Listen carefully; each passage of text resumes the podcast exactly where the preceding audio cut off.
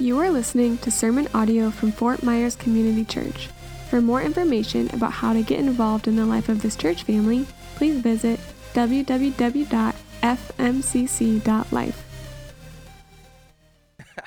Um, praise God.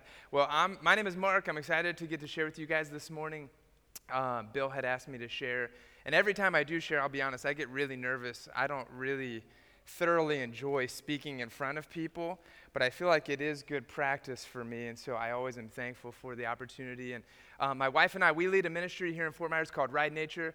We do outreach with kids both here in Southwest Florida and all around the world using things like skateboarding and surfing as tools for ministry.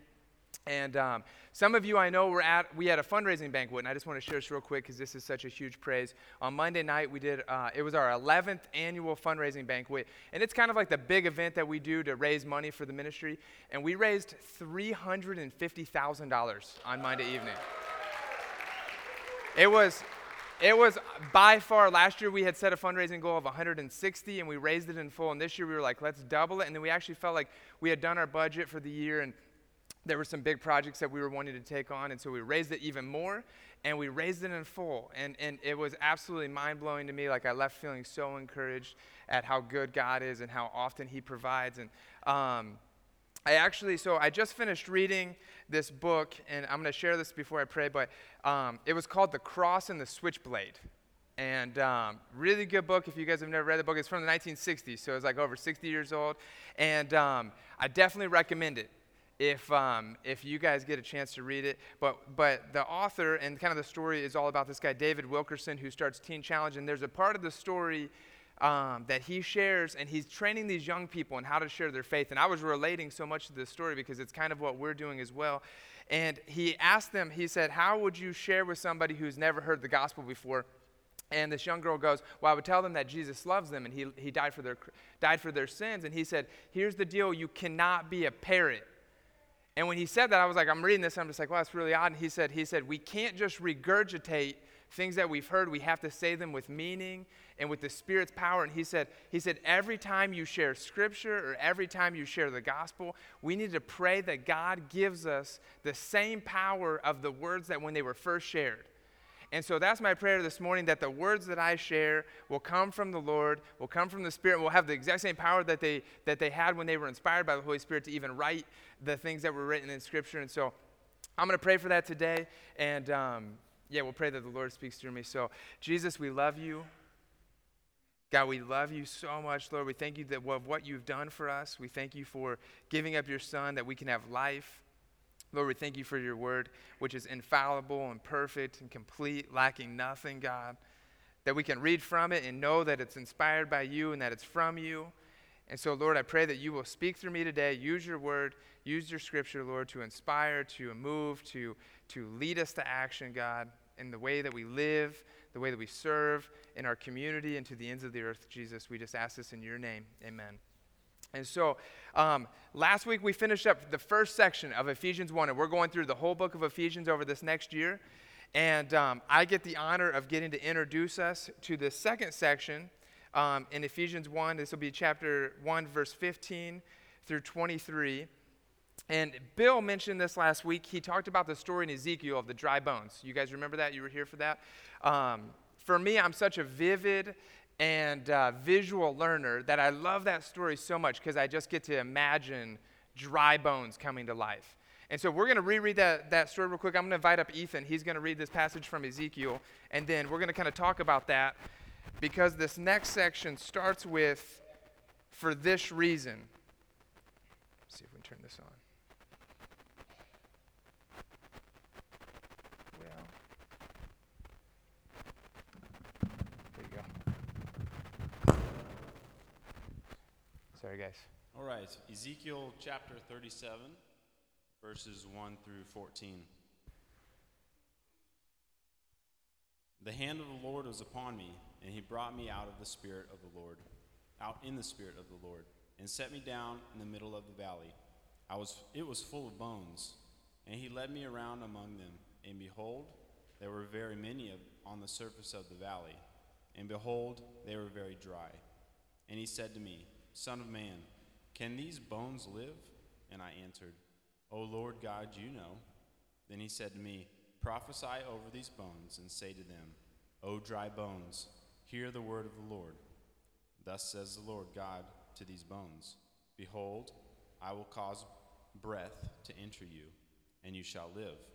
And I will lay sinews upon you, and you and will cause flesh to come upon you, and cover you with skin, and put breath in you, and you shall live. And you shall know that I am the Lord. So I prophesied as I was commanded.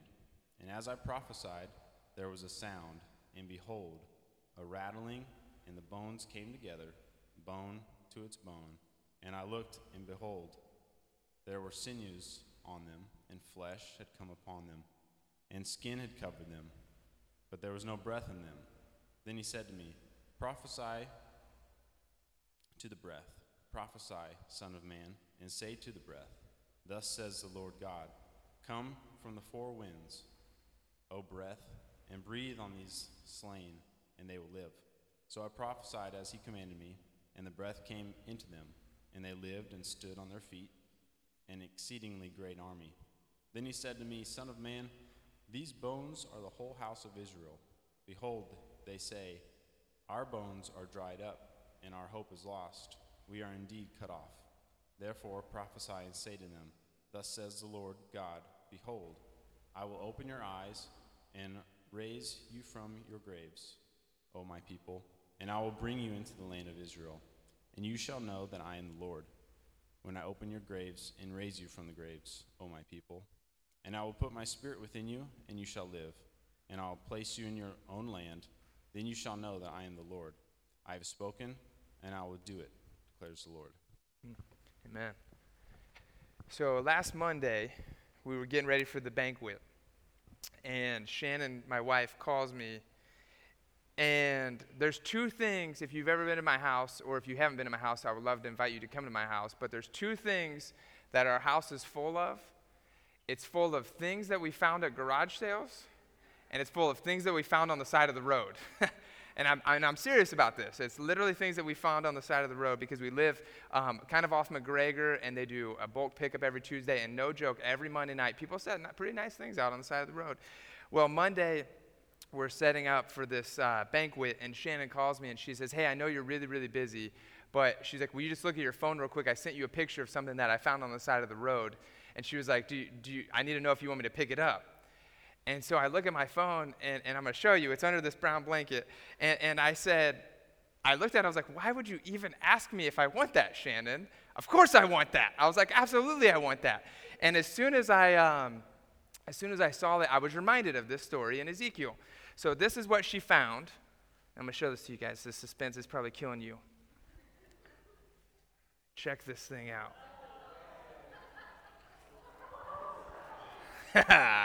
I was like, who throws this away? Oh, like, this thing is awesome. And it actually has a huge wasp nest in here, so I had to make sure, but it's still covered in like spider webs. It was real nasty. But um, anyway, she sends this picture and, and, and she picked it up off the side of the road. And I was like, wow, this is amazing. And I started thinking of this story in Ezekiel of dry bones. And I don't know if you can get drier bones than this. um, this thing is as dead as dead can come, right? There's, there's not much that's going to be more dead than this. And I was thinking as I was preparing for this message that this truly is a representation of our life without Christ. That we are dead, like dead, dead.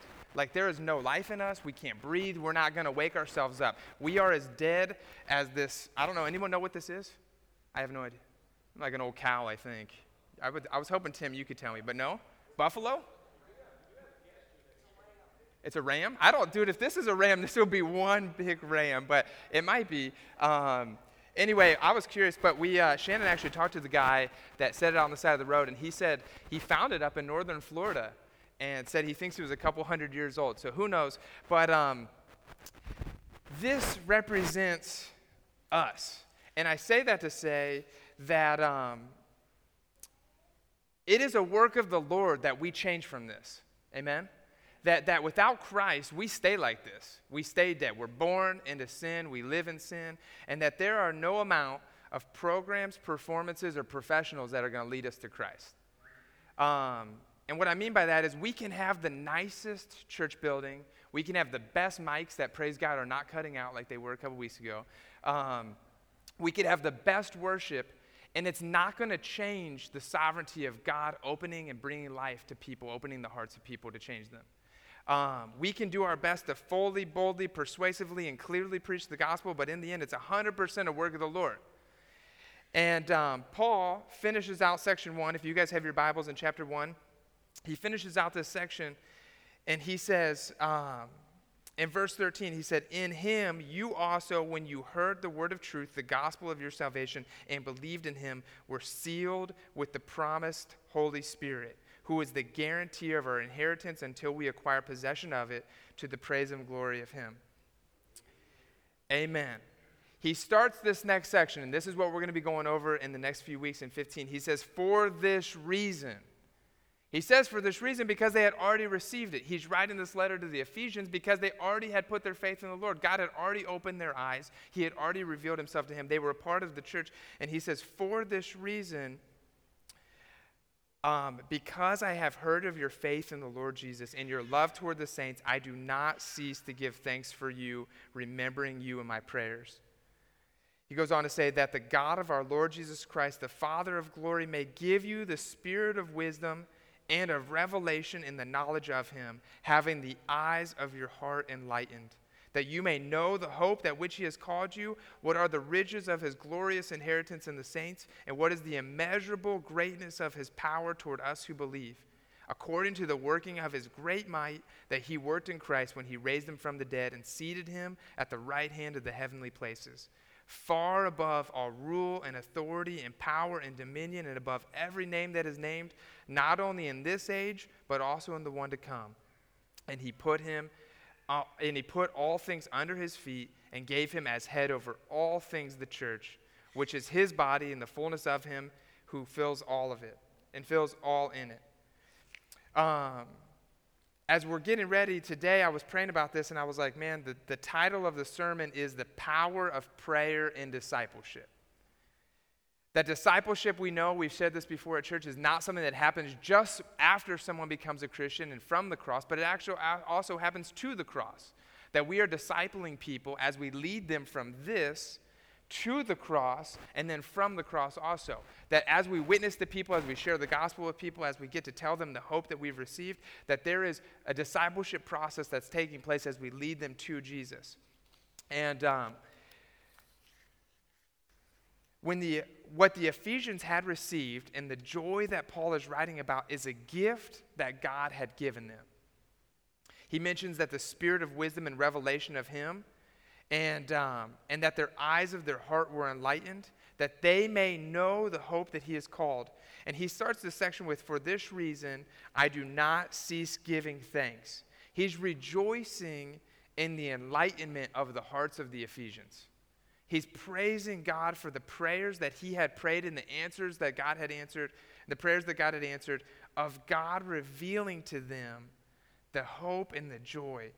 He says in this, um, in verse 18, he talks about this hope, which are the riches of his glorious inheritance, the immeasurable greatness of his power and the working of his might. And then we know that through, the, through those three things that it raised Christ from the dead, that it set him in heaven and uh, next to God in heaven. It gave him dominion over all things, and it set him as the head of the church. And God did all of this. It was a work of the Lord, not of Paul. Um, and I think it's important for us to realize that because we look at the world and the world is broken. Agreed? That there is sin, that there is darkness, that there is people that are lost in pride and greed and lust, whatever it might be. And and the need for the world is not to fix those issues, but the need for the world is for those people who have those issues, which are all of us, to have our, our, our eyes of our heart enlightened to the goodness of God and what He's done. In the book of Job, um, Job is mad because God has allowed things to be taken away from him. Eliphaz says to Job, to Job, he says, Who by searching can find God? Who by searching can find God? And the answer is, in our strength, nobody. No one in our own strength searching for God is going to find God on his own. God has revealed himself, and it is only through the revelation that we can really know God. And it's only through God that the Spirit opens the heart of people to really understand him. In 1 Corinthians 2:14, this is what it says. It says the natural person does not accept the things of the spirit of God, for they are folly to him, and he is not able to understand them because they are spiritually discerned. In John 6:44, um, Jesus says, No one can come to me unless the Father who sends me draws him, and I will, and I will raise him up on that last day. No one can come to him until the Father draws him. At the woman of the well, Jesus is literally standing before her. And she says this Jesus says to her first, He says, But the hour is coming and now is here when true worshipers will worship the Father in spirit and truth, for the Father is seeking such people to worship Him. God is spirit, and those who worship Him must worship in spirit and truth. And the woman who has Jesus standing right in front of him says, I know that the Messiah is coming, he who is called Christ. And when he comes, he will tell us all these things. And Jesus looks at her and he says, I who speak to you am he. Jesus had to reveal to her who he was. She knew that the Spirit was coming, that the Son of God was coming, that the Messiah was going to come. It wasn't until Jesus said, I am the one that you're talking about. And I can, if I'm totally honest with you, when I read a lot of these verses, I can start to feel frustration when I think about those that I have shared the gospel with and the Lord hasn't opened their heart. Um, when I start to believe, and I know and I do believe this, that the work of God in the salvation of other people is 100% His work. It is not for me. We are saved through faith alone, in grace alone, in Christ alone, for His glory alone that all of that has no part in the words that I say. My sal- other people's salvations do not rest on my shoulders. And so I can pray and I can begin to get frustrated in some ways that I'm like, Lord, like I am sharing the gospel, I am witnessing these people. Why are they not coming to know you? And I have another story, another uh, blanket up here that I'm sure you guys are kind of wondering. Unfortunately, it's not another skeleton or a skull. I wish it was. But um, this one was actually from a garage sale. And um, on Saturdays, we will drive around sometimes in our neighborhood and go to garage sales. And on one Saturday morning, we were at a garage sale and I see this item. And I, I pick it up and I ask the lady that's selling it, I say, How much are you guys selling this for? And she says, $5. And I look over at my wife and I'm like, Hey, what do you think? It's five bucks. And she was like, What are you ever going to do with this? And I said, I don't know. Maybe I'll use it in case of emergencies. And, um, and the lady overhears this and she says, Promise me you will never use this. She goes, Promise me, promise me you will never use it. And, um, and I said, Okay, I promise I'll never use it, but I'll show you what it was $5 at a garage sale.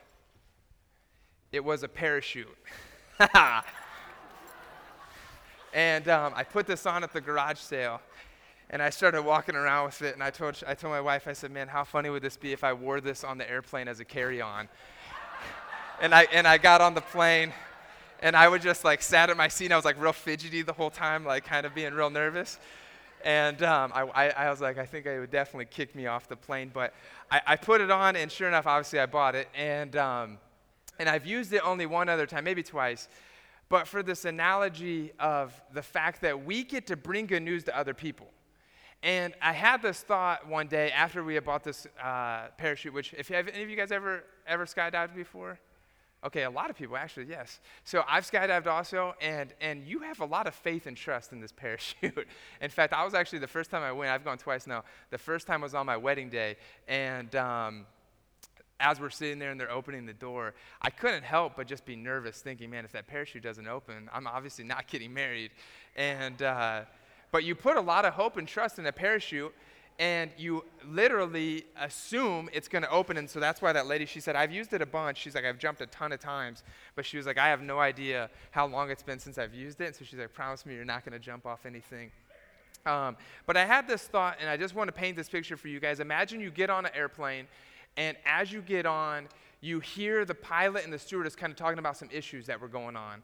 And um, halfway through the flight, you hear the pilot come on the intercom, and he says, Hey, I have some bad news. The plane's going down. He said, The plane's going to go down. We're crashing for sure. But he said, I have great news because under every seat there's a parachute. All you have to do is reach out and put it on. Um, well, you look to the person next to you, and that person's sitting there with his headphones on, he's not paying attention. You look to the person on the other side of you, you're in the middle, and this person's sleeping. He didn't pay attention. Um, the question I, I want to ask you is, is do you just reach under your seat and put the tell them, hey, take off your, or do you wake them up? Do you shake them? Do you tell them, hey, take off your headphones? Listen, man, the plane's going down.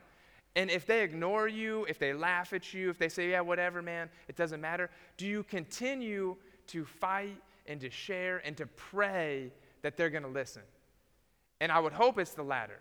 Um, and the truth is, is that we're on a plane that's going down. That, that we are not promised we're going to live forever. That eventually we're going to die. And there are people who are not listening, that are ignoring the truth. They've got their headphones in, they're sleeping. In fact, the Bible even says that they're asleep.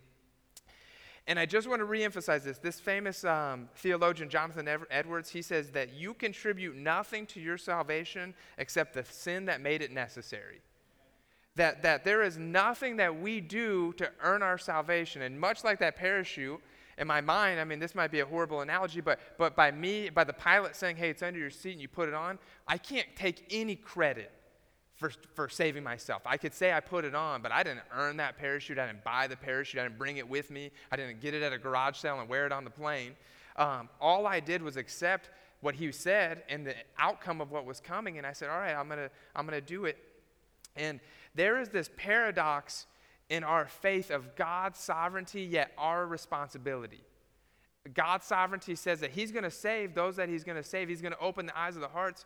But then in Romans, um, which we're going to turn for and we're going to read, if you guys have a Bible, if you want to pop over to Romans, they mentioned it last week. This is the verse that literally, um, I would say, literally drives me to do the ministry that we do. For 13 years, we've been doing full time ministry, going literally all around the world to tell people about Jesus. I won't be here next week, I'll be in Jamaica um, on a mission trip, evangelizing to kids in Jamaica.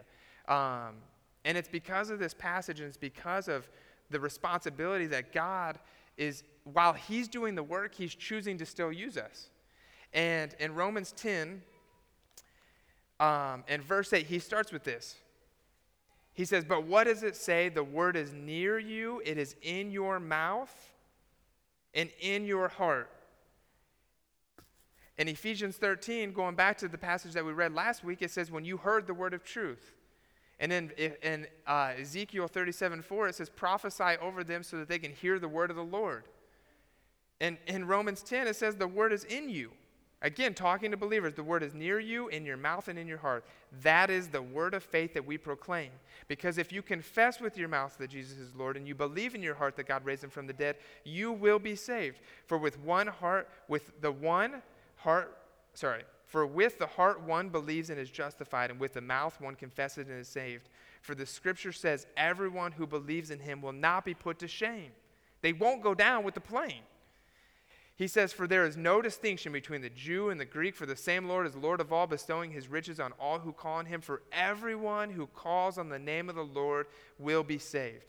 How then can they call on him they have not believed? And how are they to believe in him whom they've never heard? And how are they to hear unless someone preaches? And how are they to preach unless they are sent? As it is written, How beautiful are the feet of those who bring good news but they have not all obeyed the gospel. For Isaiah says, The Lord, Lord, who has believed what he has heard from us? So faith comes from hearing, and hearing through the word of Christ. That when I read that passage and I read this section in Ephesians and I see Paul say right at the beginning, For this reason, because I have heard of your faith in the Lord and your love toward the saints, I did not cease to give thanks for you, remembering you in, our, in my prayers that there are, uh, let me see here, six things that I want to encourage you guys to pray for.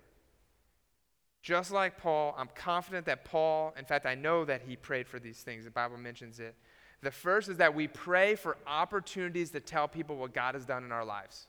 If you are here and you have had the eyes of your heart enlightened, then I'm going to pray that God gives you the opportunities to get to share that with other people. The second prayer is that we will have boldness when we share. That just like you put on a parachute, that you don't shyly look over at the person next to you and say, hey man, like if you want to put on your parachute, maybe that'd be a good idea. That you're like, bro, we are going to crash. This plane is going down. Get your parachute on right now. Um, that we have boldness and confidence in what we share. Third, that we will have passion that when we speak, that we won't be like parrots that just repeat the things that we hear. That you guys won't leave here and just say, oh, well, that's what Mark said, so I'm going to say it also. But that it'll be from our heart and from our joy of our soul that we will speak of it with passion. That the gospel sometimes is kind of complicated, or at least we make it complicated. But the, tr- the truth and the reality is that the gospel is pretty simple, but we can overcomplicate uh, it. And so the fourth prayer is that we will have clarity when we explain it to people. That when we explain it, we will explain it clearly and simply. That just because something's simple doesn't mean it's easy. Sometimes the most simple things are the most difficult things. The fifth thing that we will pray for ears that would listen that nobody, we can force nobody to listen to us. That we can go out and with joy, we can knock on doors to our neighbor's house, we can witness to our friends, we can share the gospel with people at work, but, but people don't have to listen. But lastly, and the last thing that I want to pray for, and this is ultimately the ultimate prayer, is that God would open the hearts and enlighten those people to understand the things that we're going to say. Because while faith comes from hearing and hearing the word of God, that also simultaneously God has to be the one that allows them to have faith.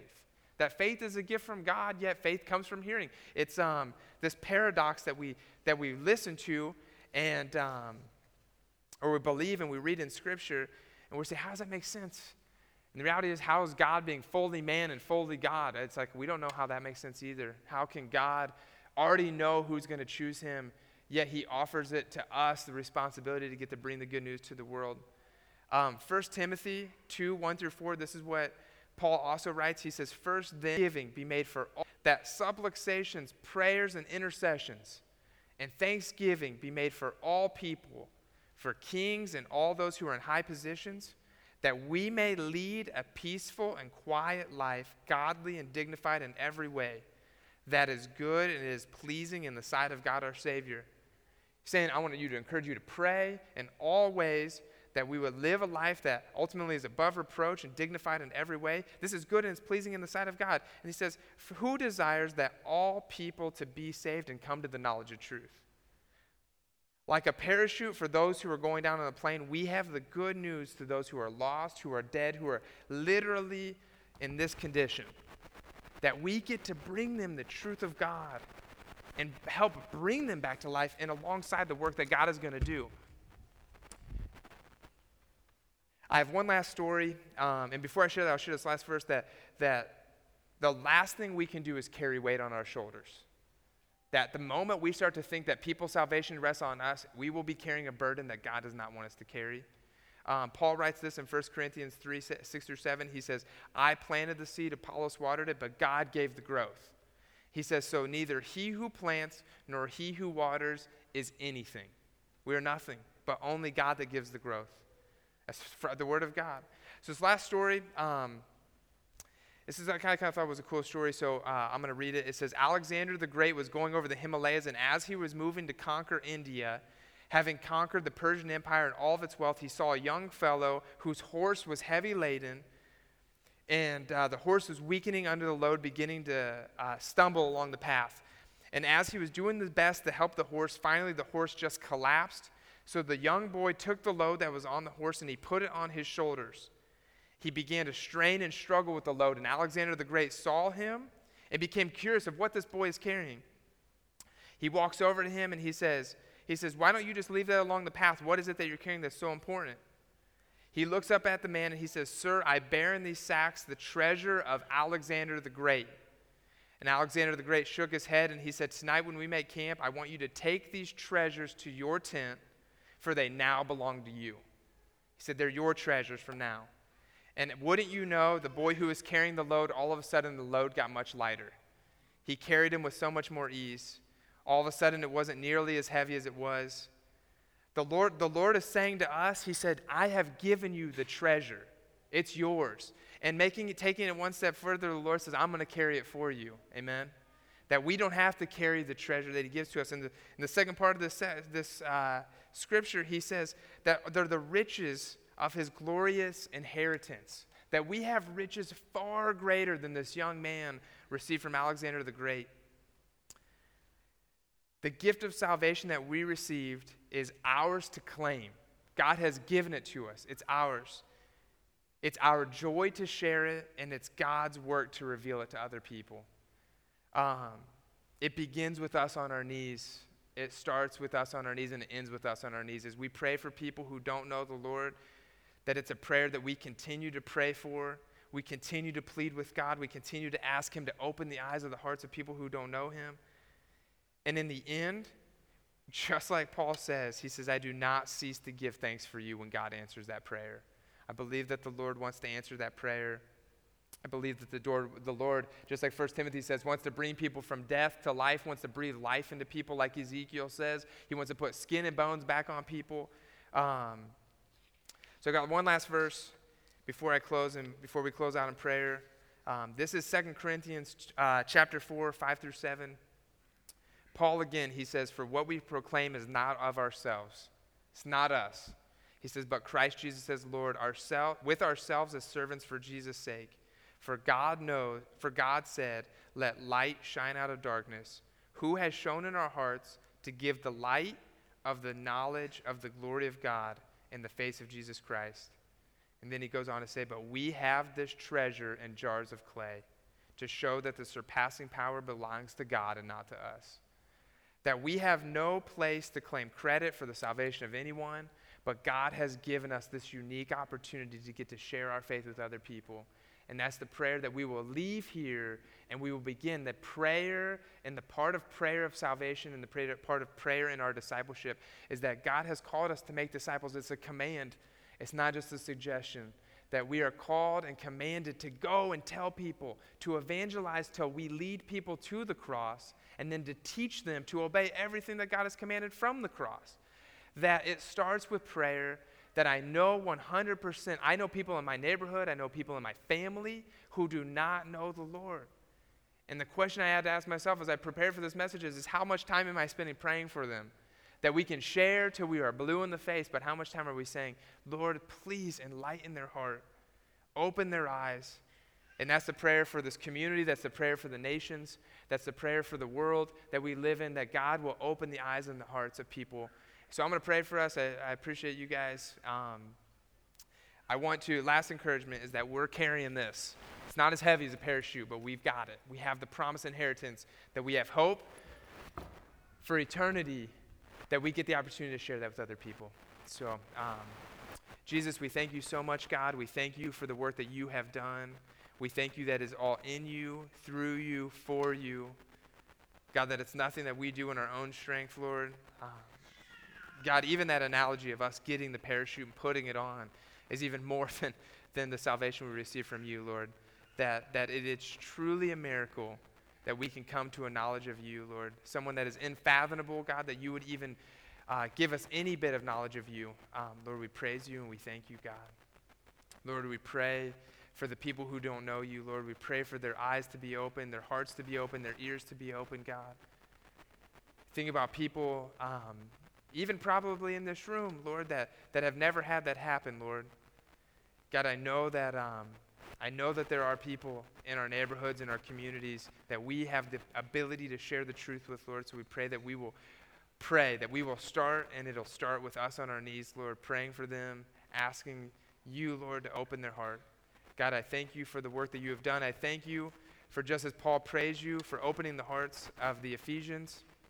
Lord, that he get to he got to praise you, got to give you all the glory in that. Lord, that we pray that that's what all of this is for, Lord. It's all for you. And Jesus, we just thank you so much for everything that you do in our lives. It's in your name we pray. Amen.